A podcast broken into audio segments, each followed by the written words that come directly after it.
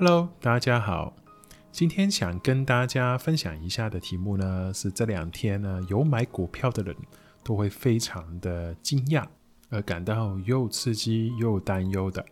就是受到香港人非常喜爱的银行公司汇丰公司，它的股价在前天已经跌到二十五年的新低了。就是今天我看到它还在跌，收市的时候就报二十八块钱左右。二十八块是一个什么的概念呢？就是在香港经历了那么多年的股灾呀、还有经济问题啊，包括了一九九七年、零三年 SARS、零七年，还有一三年所有的金融风暴、金融海啸，汇丰从来没有跌到这个二十八块。已经接近了那个汇丰招股价的那个价钱了，从历史的最高峰一百五十块跌到现在，快剩下只剩二十 percent 左右。其实汇丰哦，在香港经历的那个雨伞运动，跟上一年一直开始到现在都还没有完全平息下来的反送中运动的时候，其实汇丰的价钱跟那个经济数字都一直在下滑的。其实这次为什么突然之间又下跌一次？而且呢，这次的人大家抱着一个非常 negative 的一个看法了，已经好像感觉汇丰这个他们叫汇丰叫做大笨象，就是它其实是香港经济的命脉。以前啊，在股票里面它是太大了，没有人能够打动它或者是绊动它。这一次呢，人家就讲个笑话了，就是说。就是因为它是大笨象，大笨象它太大了，如果它倒下了，它就永远都起不来，它就会死掉的。而这次消息其实最主要是两个消息，第一个呢非常好笑，就是汇丰呢自己 announce 说不会再借钱给其他投资公司 margin 啊，就是炒炒 margin 的公司去跟汇丰借钱去买汇丰，那什么意思呢？就是等于他自己都不看好自己的股票价值了。还有另外一个原因呢，就是说有消息，其实还没有确定的，就是说中国会把汇丰列入那个不确信的那个机构名单之上。那变相是什么呢？就是说中国呢政府呢会制裁汇丰这个公司，等于汇丰呢不可以再在中国做其他什么大型的那个商业活动。那对于汇丰来说呢，完全就是致命的一击啊！因为其实不要小看汇丰。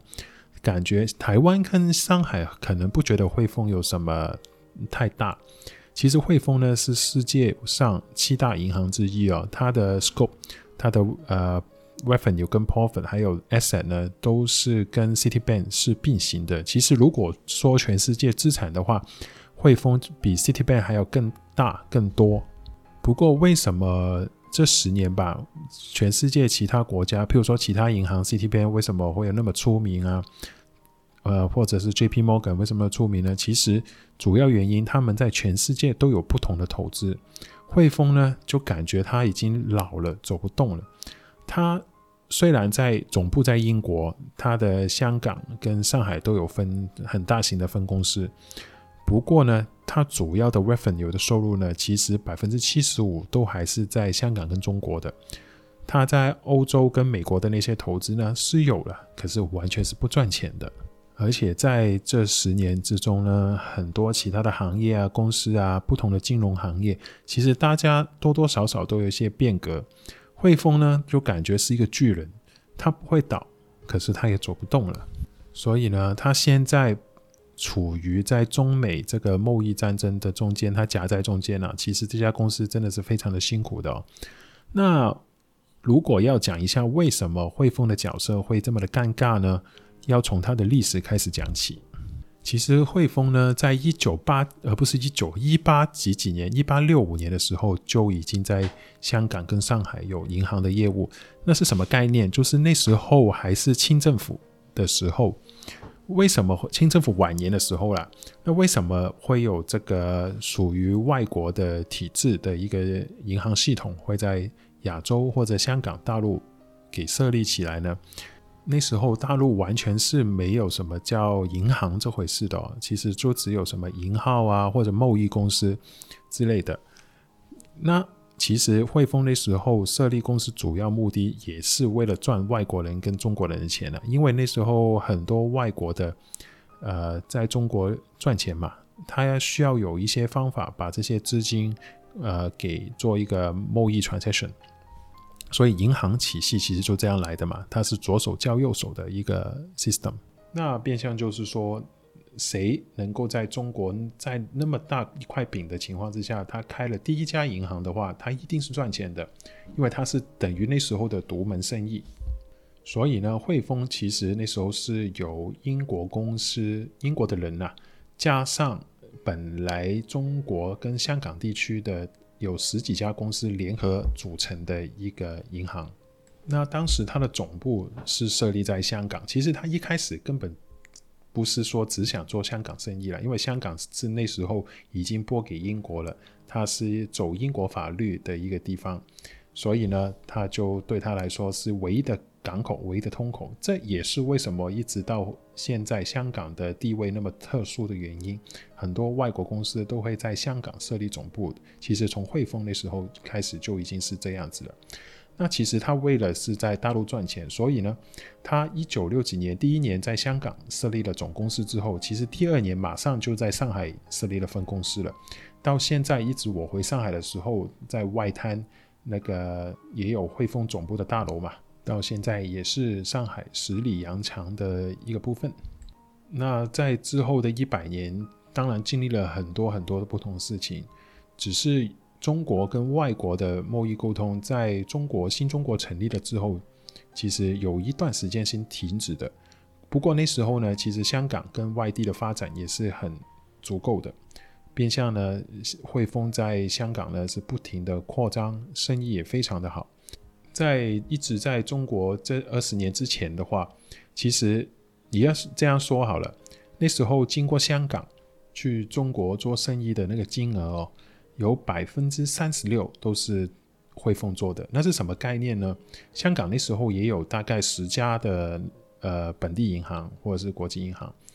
其他那九家银行加起来也只不过是百分之十几而已，汇丰一家就已经占了百分之三十六，而且那时候你要记得，中国是很依赖香港这个经济港口去得到外汇的，所以。转一句话就是说，其实中汇丰会像现在那么大，其实都是靠香港跟赚了香港跟中国人的钱，这是没错的。可是另外一方面，它也对香港跟中国的经济外汇的发展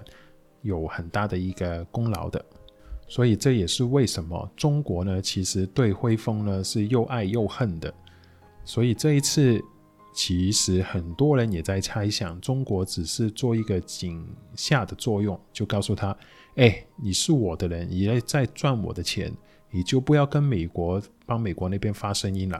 不然的话，你的你就没饭吃了。”其实他这是一个警告。说真的，他真的会让他死掉吗？这个 impact 可能真的有点太大了。这个 impact 呢，已经不单单是对于香港本身经济的 impact 了。其实中国有很多那个基金公司，其实为什么上一年啊，就是今年扣粉的年初的时候，汇丰说不派息的话时候，对所有的基金公司还有保险公司都有那么大的 impact 呢？因为在前二十年，汇丰已经被很多基金跟投行已经纳入是一个低风险的投资产品，是什么意思呢？就是你买汇丰的股票，其实有可能比。买黄金跟那个定期更保障，而且为什么要买它？因为它的回报是非常高的。它十几二十年以来从来没有停过派息，even 有时候他没有赚那么多钱，他也派超过超过了他赚的钱的那个股息，所以他的回报是非常吸引的。有很多人的香港很多本土的老人家，他们的退休基金其实很大一部分的组合都是在汇丰上面的。所以如果你说不派息了，或是汇丰倒闭了，香港有一大堆人其实是失去了那个退休之后的经济来源的。那你会说，那对中国有什么影响呢？其实中国呢，它。钱很多嘛，所以在十几这前很多年的时候，他在 looking for 很多的投资产品的时候，汇丰当然是一个非常好的选择。比如说中国平安好了，他所有的投资项目项目里面有百分之七是在汇丰身上。如果你说没有了汇丰，你说对中国平安所有的公司跟用户到底有什么的影响？可想而知啊。其实汇丰这几年也知道了，其实它要靠中国吃饭的，所以呢，它在这几年已经关掉了很多世界不同有些国家的银行啊、分公司啊，卖掉的卖掉。从之前它 evolve 大概超过一百个国家，到最近的话，应该在缩减了百分之三十左右，就是七十个国家左右会有汇丰的业务。他也想把注意力更放在香港跟呃大陆身上，就是等于他告诉人家，其实我前十年的投资策略是错误的，我不应该去把那么多的钱放在欧美的市场上面，而导致呢别的银行别人在跑步了，他还在不动，那变相他就是在落后了。为什么这样讲呢？原来哦，我在查资料的时候才知道，汇丰不只是呃香港。呃，跟大陆第一家那个国际银行，更重要的，原来他创了很多先河。其实他是真的是带领香港经济发展很重要的。比个例子，他是第一家银行引入 ATM 的，你想不到吧？在现在科技那么发达的时候，大家都说网络网络银行啊，虚拟货币的时候，汇丰好像感觉它不是一个 FinTech 或者一个 High Tech 的一个 Company。可是，在那么多年之前，一百年之前，或者是几十年之前，它是创新核的，它是 creative 的，它也是在互联网还没发生之前，它已经有一个系统，叫做给大家可以不用去柜台就可以查询自己的账户、自己的交易的。当然那时候不是靠互联网了，它有它自己的 product。我也不知道它的什么 system，反正那个时候它是全世界是基本上是第一家可以做到这个事情的。不过你看一下现在，别的银行都在做 fintech，还在那个 big data 跟 AI 借贷的时候，它还在走着以前的路。其实有人说它不值得投资了，有人说它，诶，其实它这样的 scope 的一个公司。产生现在的这个状况是无法避免的，就是它太大了嘛。当一样事情或者一公司它膨胀膨胀，一直扩大，大到一个没办法可以控制的程度，没办法可以移动的更进一步的时候，就变像像现在的汇丰一样，卡在中间，动也不能动，死也不能死，就是这个状况了。所以呢，其实大家也可以想象得到。现在中国或者国外，像 Tesla 啊，或者腾讯、阿里巴巴这些独角兽公司，如果万一有一天他们发展到真的是世界 top one 的这个程度，其实这个问题要怎么解决呢？很多经济学家其实没有这个答案，因为这个生态呢其实是新的。以前呢，其实是不可能有一家公司可以发展到全世界就是你最大这个情况。这都是靠这十几二十年以来，很多互联网啊、通讯设备啊，还有很多国家在在推行那个世界村的时候所产生的一个效果。那接下来这几天，或者是在特朗普选举之前，都要看着汇丰啦，因为美国，因为汇丰他没办法一定跟中国做生意，就好像之前他一定要出来说支持国家、支持香港，可是当他说话了。别的银行说了，哎，没什么要紧，它太大了。他讲一句话，美国就有反应啊，都说哦，你这个总部在英国的银行，你不可以这样讲话的哦，你是应该要受英美西方系统的管制的，你不可以这样子讲话的。可是汇丰其实它真的不能动，因为它其实有很多很多年之前已经说了，它要把总部撤离英国，撤离英国，要搬回香港或者搬回上海，它动不了啊。他完全现在就是一个植物人了啊。如果他前几年真的成功搬回总部，从撤回撤出英国的话，现在这几年的问题就不会产生或者那么的尴尬了。我觉得他现在的问题，我们就只能观望啦。当然，我也很可怜，我自己也有汇丰的股票，已经亏了很多了。好吧，